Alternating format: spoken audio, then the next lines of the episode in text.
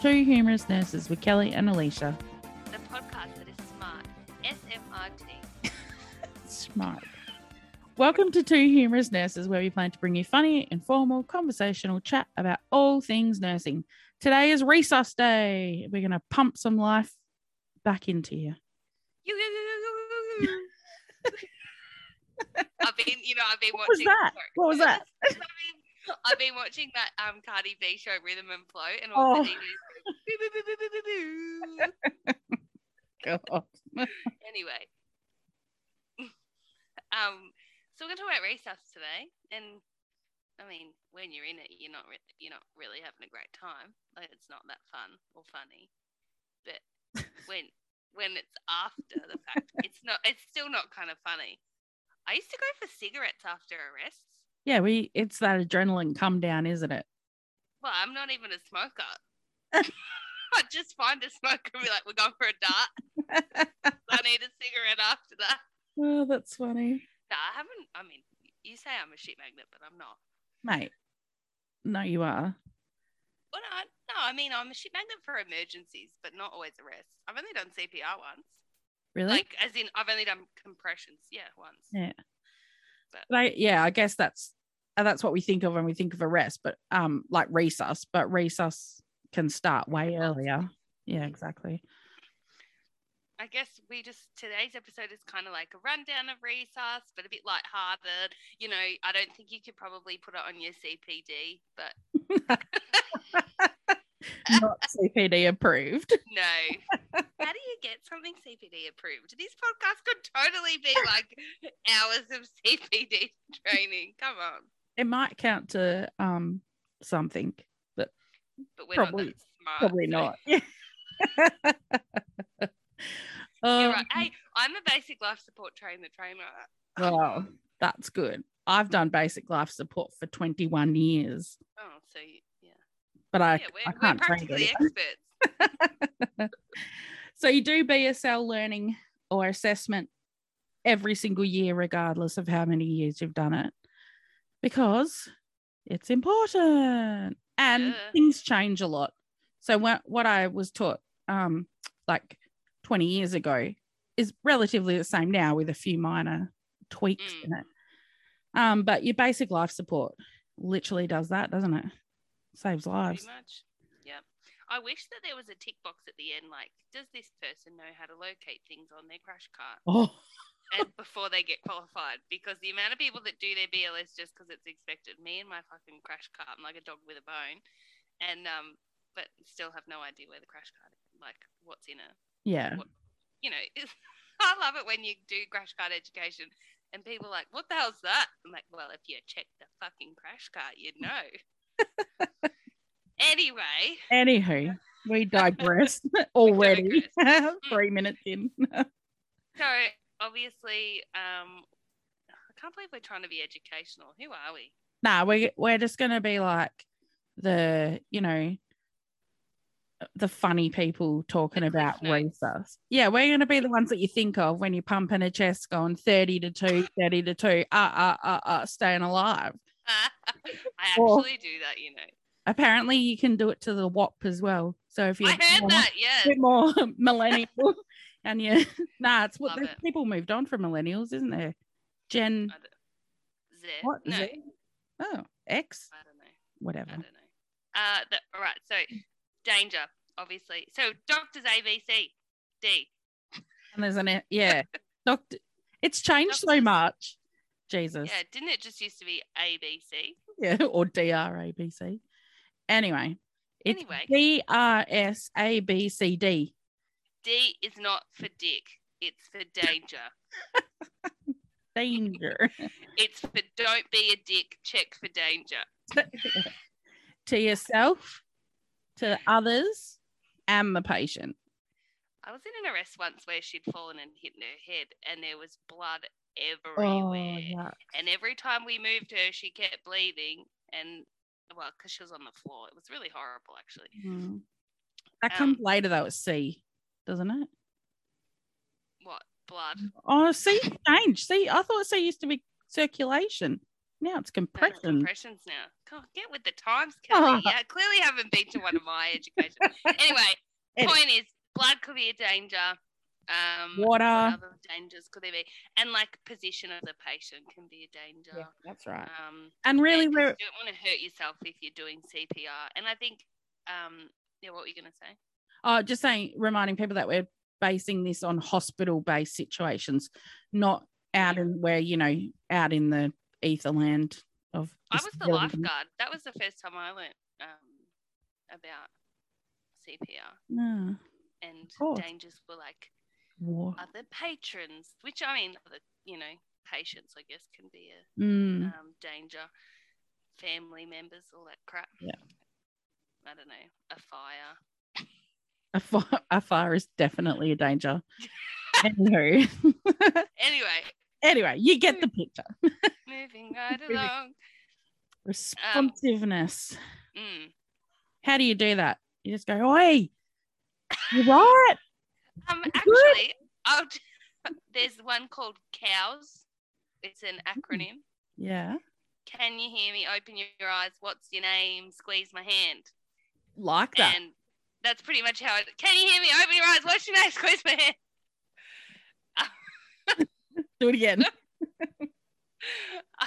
In the and sometimes I'm like, can you hear me? Open your eyes. What's your name? Squeeze my hand. No, nothing. Don't. Otherwise, you should just gently squeeze their shoulders and shout their name.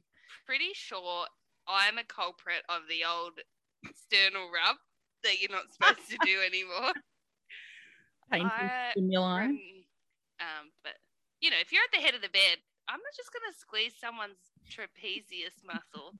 like, come on, you can easily avoid that. Like, it, someone could easily not react to that. Yeah. So you can't you can't fake a sternal rub reaction. not that we're condoning things that aren't best practice. okay. You know, well, you do what works, I say. So you've shouted loudly at them, you've sternal rubbed them, and there's no response. What are you doing?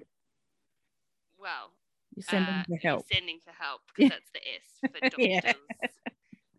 Hit So that code button. Yeah. I'm a real code button. bad. I'm really bad at just accidentally hitting the staff assist instead of the code. And then when someone just turns up without the trolley, I'm like, what? And then I'm like, oh, I hit the wrong button. I'm really bad at seeing a situation deteriorate in front of my eyes and thinking I've got a handle on it or that I just need one other person. So I'll send for one other person and they'll come and I'll go, Oh, actually, and say to the porter, Can you just get so and so as well? And I'm watching this person thinking, Hmm, hmm, hmm. And then I think, Oh, I should just press the button because shit's You going to hit the fan. yeah. So I need to be quicker on the trigger on that one. Um, and I guess if you're in a bigger hospital, you'd um, initiate your Met call system if it wasn't a true arrest, I guess. Um, yeah, I I guess. don't, I don't know who does that. I, it's been such a long time since I worked in a bigger hospital, but um, they used to have to dial a certain number to put it over to switch, and then they would announce it. So then, out. or send the page out. Yeah. And then we get into the ABCs. Yeah, absolute basics. Mm. So airway obviously is A, and I'm always the airway nurse because I'm anaesthetics um, background, which I'm com- I'm very comfortable up there in the old airway. Um, so ensure the airway is clear. Um, do your jaw thrust or pop in a Guedel's, whatever. Um, make sure there's no obstruction in there. You could use a bit of suction. That's always handy. Suction is like is they should there should be Mhm. another S for suction because I feel like Mhm. suction is like a huge Underutilized. yeah, and and really um important life saving equipment that people don't. u- Yeah, people don't, Don't use enough. Like my first, my like, and one of those things, checking all your um your emergency equipment when you start your shift. Mate, I'm a stickler for that because I think if I want that suction and it's not working, someone Exactly. Or it doesn't. Yeah. And all it takes is to one cap be off your suction bottle for your suction Or to the- not be working. or the bottle to not Yeah. be pushed in Yeah. properly. Yeah, exactly. Yeah. Yeah. Um, yeah, and like it's just I guess because I'm anesthetics trained, it's second nature to have that suction on all the time and just kink the the tube Yeah, under the pillow. stick it under the pillow. Yeah, and like and that's still in an emergency. That's still my go to is just have it on all the time Yeah. because yeah, when you need it. And God help me, the amount of times you've gone to a suction bottle and they haven't worked, or they're not even the um, Yankauer's not even on the end. And Yeah, exactly. In an emergency, you do not have time to be No. chucking a And if you yell at- Someone to go get a yanker, no one's going to bloody know what you're talking about. yank what? What do you want me to yank?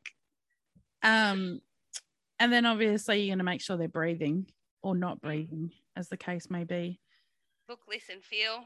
Look, look for rise and fall of the chest. Uh, listen for air escaping, and feel rise and fall of the chest, and feel air escaping. Yeah, exactly. Jeez, testing my memory here, Kelly. Yeah, no, you're doing a great job. So, obviously, if the patient's unconscious and they've got abnormal breathing, then you start CPR. And do you know, yeah, that's never, very new as well, isn't it?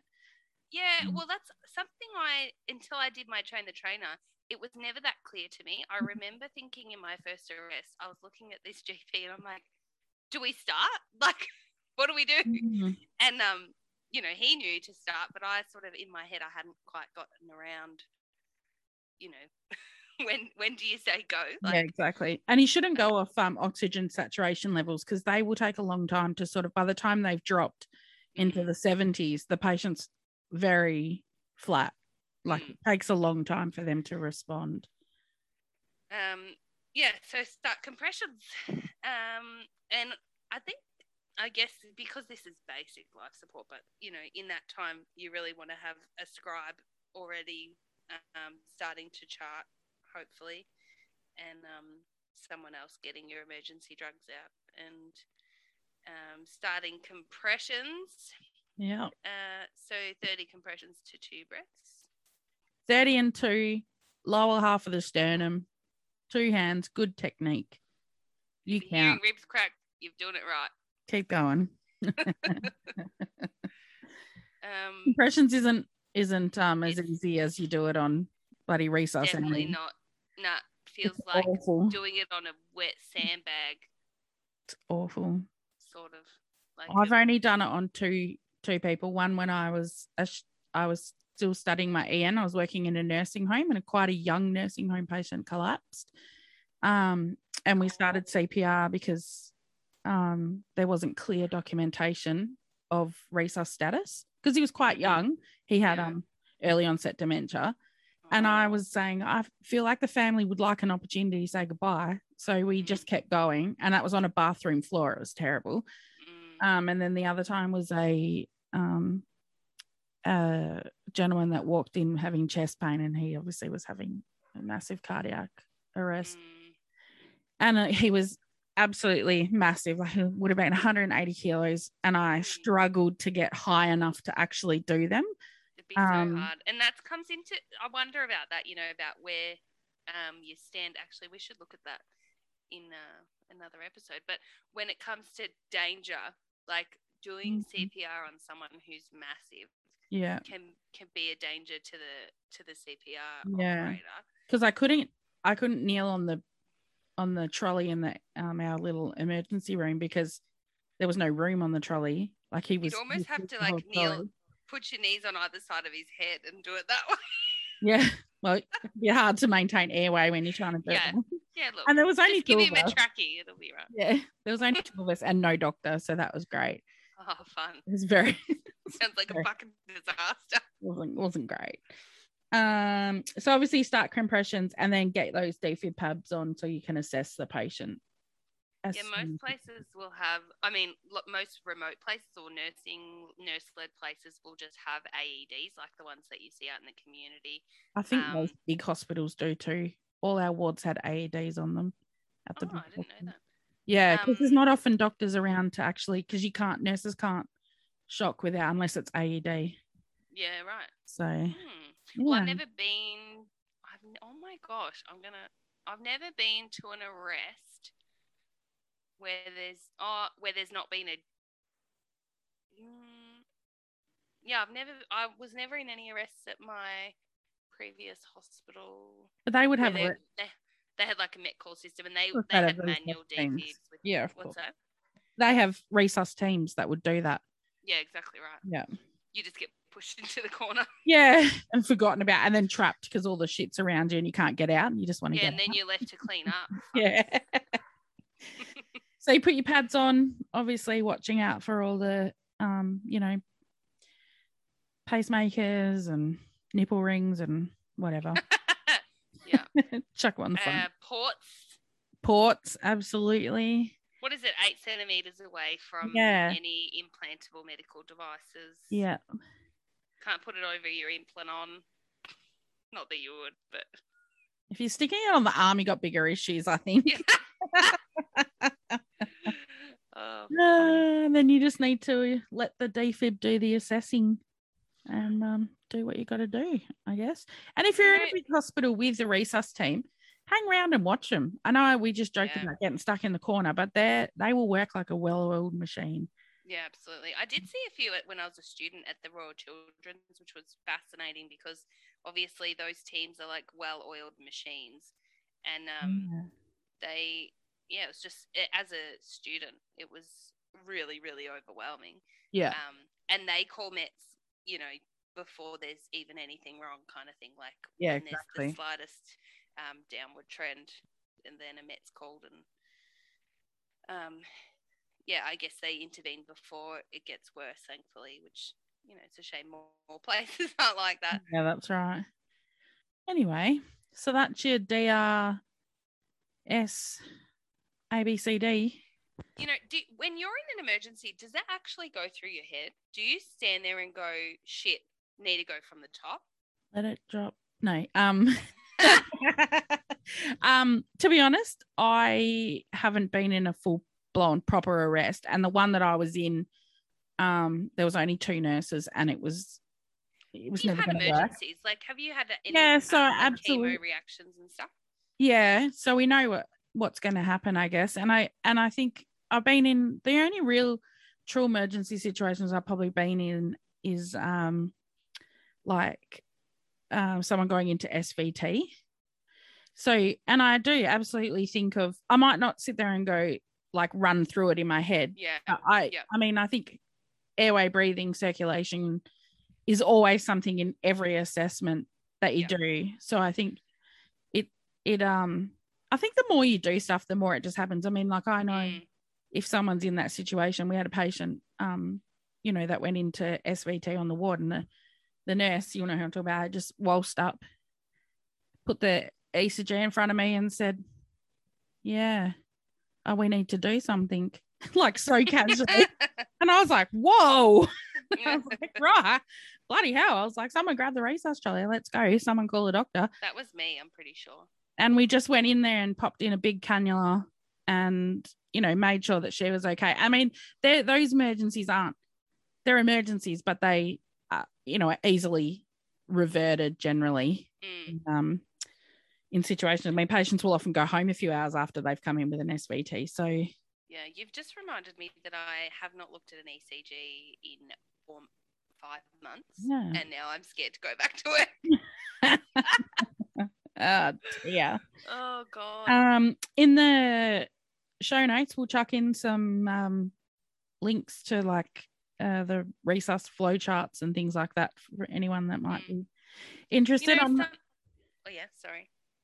I'm not sure we've sold it very well, but surely get the get the. Do you know- I reckon um even when you're in emergencies, I think you keep going over the steps a lot. Like I, I Yeah. just think about sometimes when you're in an emergency, there's people opening things all the time, and then there's rubbish everywhere, and then all of a sudden you'll see someone come through and they'll pick everything up because they know that it's like if someone slips on that, it's a danger. So I think it's a lot of that is stuff that uh, because when I'm in an emergency, I never the first thing I think of is never danger, and I know it probably should be. I mean, if the patient was in a compromising position, my first reaction would be like, okay, we need to make this safe, but it wouldn't be like. I think it's just because it's it's natural. yeah.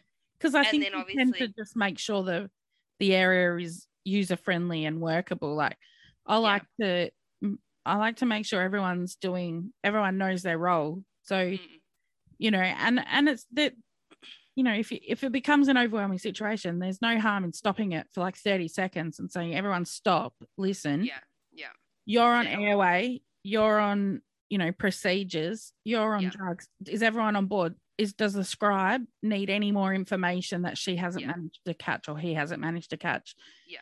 Because the you know, the scribe job's probably one of the most important jobs at the end of the day. So, you know, I remember when I was in um what well the very first time I saw someone go into cardiac um arrest, I just happened to be walking past and the, the um the nurse, the head nurse, she was on the resuscitation council at Western Australia. And so she, you know, she'd written the policies for the country health things and she was amazing. She's like, you can scribe, stand at the end of the bed, do not move, do not let anyone do anything without you writing it down. And she's Yeah. like, I want you to be louder than everyone that's in here. So obviously I didn't have a problem with that. But I was just like, what did you just do? What did you doing? What did you just put in? Like, because I had to write it Tell you, down. you do have to be assertive. You do have to Yeah. be, um, yeah, like confident to be able to yeah. interrupt doctors doing what they're doing and saying, "What is that? And how But if much?" they're, if they're good resus teams, they'll be they'll be yelling it out to you. Yeah, They'll be like, you know, adrenaline, a thousand mics going in now. I know. will say that one of the most important things in an emergency is having closed loop communication because there's nothing more frustrating as the clinical emergency le- team leader that if you're so for example if I'm saying you know um, if I've put in a cannula and I'm like 16 gauge right cubital fossa or whatever I want the scribe to acknowledge that they've heard what I've said Yes, chef. yeah pretty much Yeah, like exactly. yes chef because I want them to look me in the eye or at least say got it. 16 gauge and or say it back to me. Cannula arm Exactly. you know Yeah. and at least so then I I know. And the same thing you know when you're saying so, like and sometimes I can be a bit um barky Oh, in, in emergencies and people have said that to me afterwards like because i just bark orders constantly and then at the end i end up going around and apologizing to everyone like, sorry for being mean or sorry for being rude or just you know um and because i'll be like i need a pressure bag because for some reason the pressure bags keep falling off the crash car and um I think they've fixed that problem now. But um, you know, you just want someone saying, or and now I just put a name a name to everything that I want. I'll just call out someone's name and make it their problem because I'm not Yeah, leaving the right. patient's bedside. But um, I've been in. It's interesting uh, in my not not that you know I haven't had that long a career really yet, but um, because obviously we work in a small hospital and we have an urgent care centre and I work after hours and you know on bloody boxing day you end up with every Tom, Dick and Harry and whatever else. But I think I feel like I have seen so many emergencies and I'm putting that in quotation marks marks. Like even a birth, like we had a birth, you know, not maybe a year ago now. Anus and- Umby. That's all I can remember from the emergency birthing. But I just, you know, and that was it. All I'd done is an emergency birthing course, which was fabulous, run by the Royal Women's. And if you work in an urgent care centre, you need to go and do that course. Yeah, it was Um, so fun. It was the first baby I'd ever seen born naturally. I'd never seen a natural birth in my, like, because I'm only working in um, Theatre. theatre. Mm. Um, never seen a natural birth, and it was crazy and awesome. Not an emergency, but still something that requires a lot of attention. And you know, um, I guess there could have been an emergency, like the baby had, uh, she had a um, meconium liquor, and it's just crazy the amount of things I've seen in my time at our hospital Yeah. and um, they're all different. They all require different skills, but really fundamentally, they're all the same Exactly. because if Yeah. you're ensuring the patient's airway and um, you know airway, breathing, circulation, really, then That's you it. know, you've got the potential to save their life. And I will. There was one.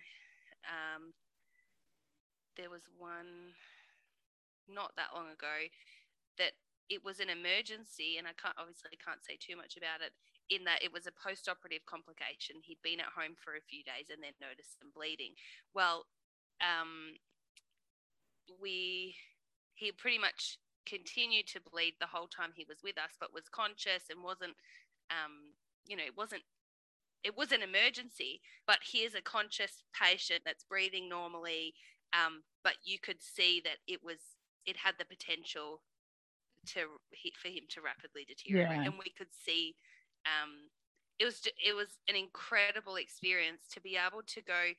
This is what's going to happen. We know inevitably this is what's going to happen. That was an unreal kind of Yeah. um, emergency to be involved in um, because you could actually prepare and you knew Yeah. what the end outcome was going to be. That was, um, It's like when you watch um shows like Emergency and that when you know, and the doctors are sitting there and the person's just um something sort of seemingly not that bad, like you know, they fell off the roof of the shed mhm, and they're sitting there and they're talking about all these major life um affecting things that could go wrong you know like they're like they could die from this and you're like they just fell off a shed but he has a pelvis fracture which means they could Yeah. bleed into the abdomen which means they could die and there's like all these things and every Mm. single time every patient i mean obviously they show the worst patients but they have all these big things that could be wrong and i'm like if Mhm. imagine you're spending your whole day in an emergency department seeing these big things.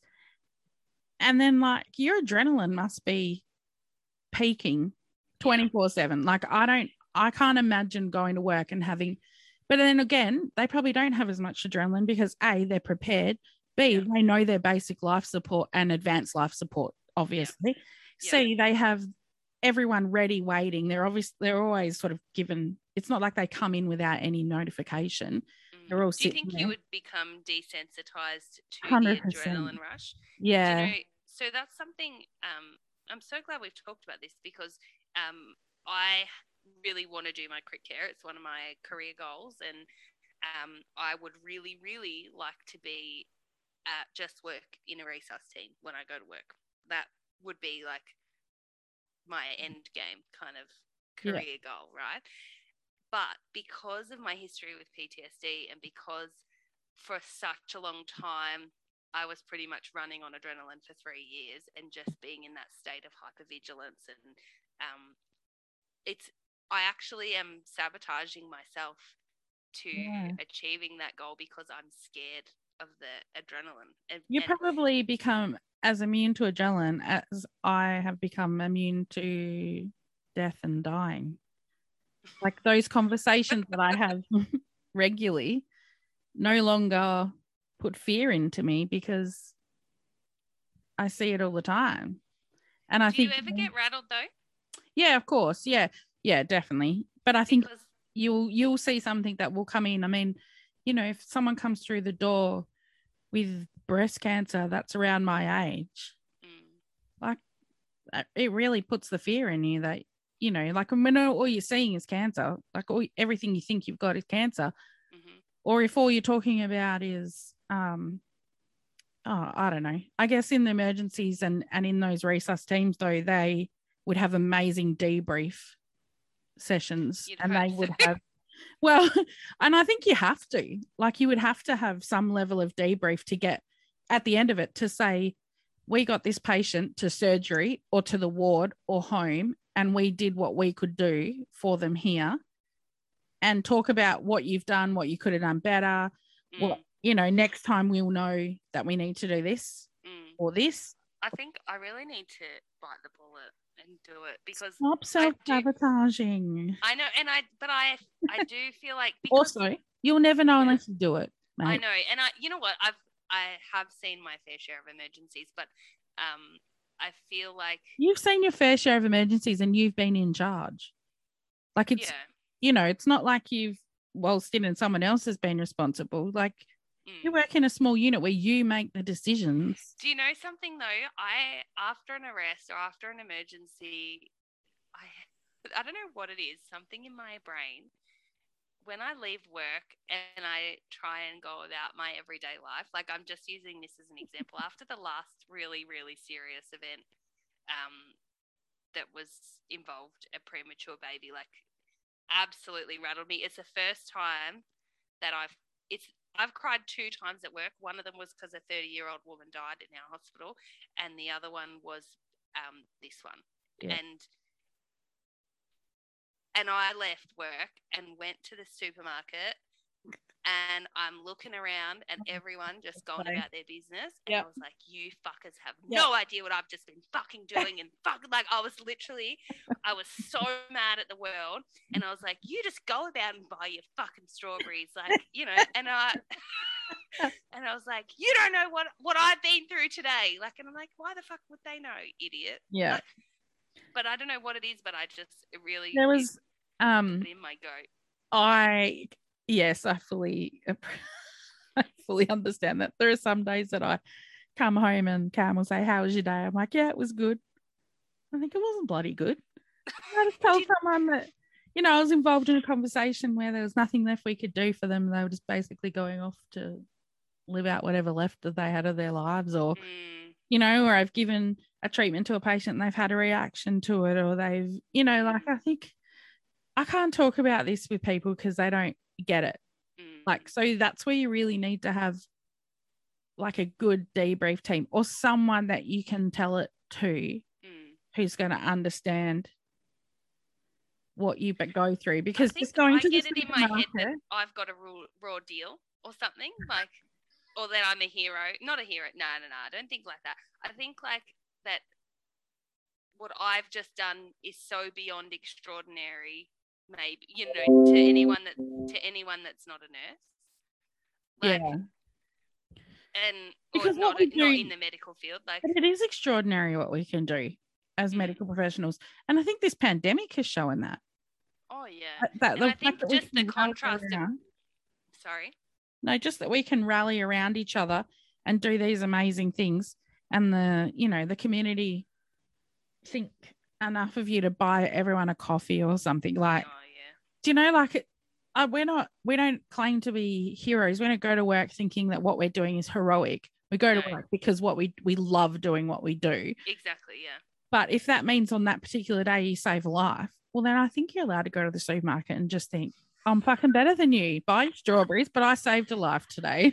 I think it's the contrast between doing something extraordinary and then going around doing something super Monday. ordinary. And it puts you in it puts it into perspective. Actually, what I was doing was pretty fucking crazy. And if I tried to tell that person buying their strawberries Yeah. about it, they think I was fucking insane. Yeah. But I don't know. It, It's like it it's like the first time you're in the operating theatre and you can you see a live open heart beating on inside someone's chest. The first time I saw that, right, I only saw it once because I wasn't allowed in cardiac theatres, but I like fangirled over this heart and the amazing ability that everyone has to change that person's life. The first time I saw a brain, I was like, I want to touch it. Like, can I or- touch the brain? First time I peeled back someone's face Can to I- facial surgery, I was like, I'm in a theatre peeling back someone's face. The the first, first time, time I saw someone's brain was from a fungating wound. Ugh. That's the only time I've ever seen a brain. do you know, like there's Ah. these amazing things that we do that no one's going to understand. Like you see inside someone's body, This is cut why we the- started this fucking Yeah. podcast. Because what we is fucked, and people Everyone- don't get it. and everyone listening is like, yeah. Yeah. I remember that moment too. I remember that first time I assisted in a circumcision on an 85 year old man. I um when you said about the first time going to theatre, it reminded me when I was a student, and the hospital that we work in was the first time I'd ever been in theatre, and I saw a total knee replacement, and it just I Mm. it just about blew my brains out. Like it was, you know, as the student seeing that, it's just so cool, and I did feel a bit sick from the diathermy. Oh, I love the diathermy. I know you're a freak. Anyway, Um, we're so anyway. far off topic, No, not really. Just that last couple of minutes. but I did want to bring up something which, um, if you can't, um, I think all, oh, well, all people that I've listened who's given education on, um, you know, like a basic life support and stuff, drill into you is this chain of survival. Yeah. Um, and I f- had forgotten about it till I saw it because I've not been to a, like a like a proper study day on it for such a long time. But it Well, I think people forget what the goal of CPR is. Yeah, to, that's is right. To preserve that brain function. yeah, so it refers, so the chain of survival refers to a series of actions that, when put in place, reduce the mortality rate associated with cardiac arrest. Mm. Early recognition of the deteriorating patient. So you get to send for that early medical urgent response. Early and effective CPR, because that buys you time. Early defibrillation and early advanced life support. Yeah, boy. So, yeah. And then once you've stabilized that patient, it also includes good post resuscitation care to restore quality of life. So that's your ongoing rehab and things like that. So, The Australian Resus Council has great flowcharts for BLS on their website, um, which we will link in the show notes. Um, and they've got updates on resus co patients if you want to go and check that out as well. The website is resus.org.au. yeah, it's such a great um, read. Like, I really enjoyed reading it actually, sort of prompted a lot of things I'd forgotten about. Really? Well, when I was researching for this, Oh, this waltz on in. you didn't just read it on your weekend. No, no, no, God, no. I was watching Housewives. Come on. You already put you already put make sure you check out your resus trolley. Yeah, I know. And I left that for you to write, for you to say. um, so I think I need to be resuscitated after all of that. It's too much learning in one night for me. Fuck off, I'm off duty. yeah, exactly. Don't collapse in front of me. well, that was like the hen. Didn't, we went to a hen stay a few weeks ago, and what something came up oh, about all these old ladies getting drunk, and they're like, "Oh, that's okay. We're in amongst nurses." And Kelly's like, "I'm out of here." I'm off duty. oh shit. Anyway, Uh, anyway, uh, Mhm. make sure you check your resus trolley. Kelly's actually written this for me. Make sure you check out your resus trolley on your next ship so you know what's in each drawer. And and while you're checking things, check out our Instagram page. Segue. That's great writing.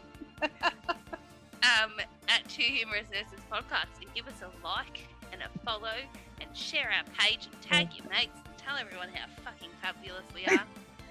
Or you can email us with any suggestions, stories, or guest ideas. Um, you can email humerusnurses at gmail.com. That's humorous like the bone, H U M E R U S. Bye. Bye.